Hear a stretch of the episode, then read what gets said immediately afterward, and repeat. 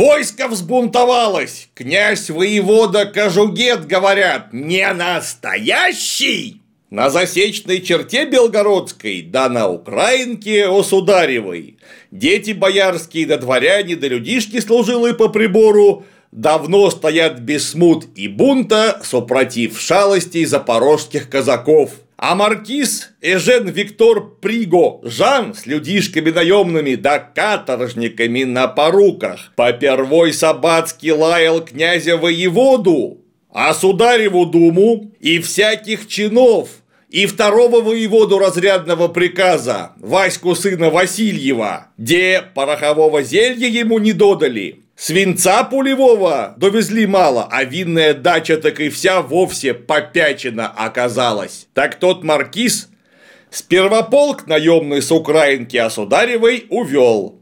А как царь, о сударь, наймитам присягу и крестное целование велел давать, так и вовсе мятеж, бунт и смуту учинил. Бунтажный маркиз Пригожин полк на Москву поворотил, гуляй город в Ростове держать изволил, да на Воронежской земле поток и пожарное беспутство учинил, а князь-воеводу Кожугета требовал себе в мешке выдать, а чинов думных бояр да воевод опять лаял собацки, да бородами связать сулил. О, сударь, надежи велели тотчас Москву бороните, мятежные знамена разом оставлять, а под Ростов служилых черкес с воеводой Кадыр Мурзой услал. Маркиз де тот, бунтовщик, смутьян и царевой присяги изменщик, да дело разыскное по нему велел чинить. Маркиз Пригожин споро к Москве шел, а детей боярских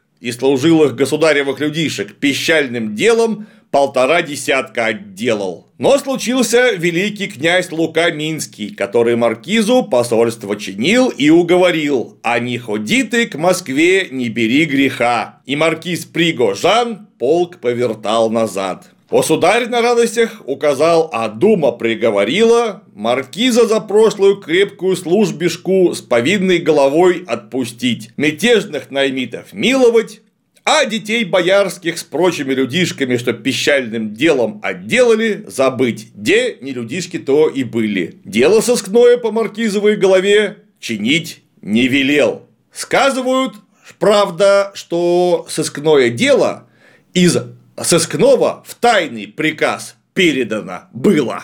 А где тот маркиз Пригожин теперь, то бог весть. А сказывают еще, что день тот чистым божьим чудом разрешился, и повелят теперь тем числом великий праздник праздновать, а имя ему будет картофельное сретенье.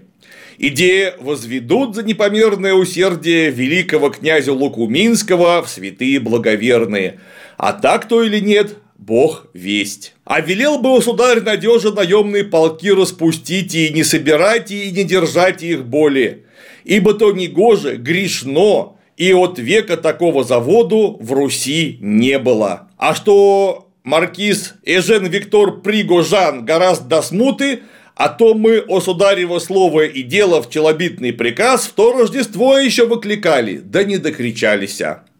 То по грехам. Писал подлый холоп, дьяк Климка Жук Александров сын.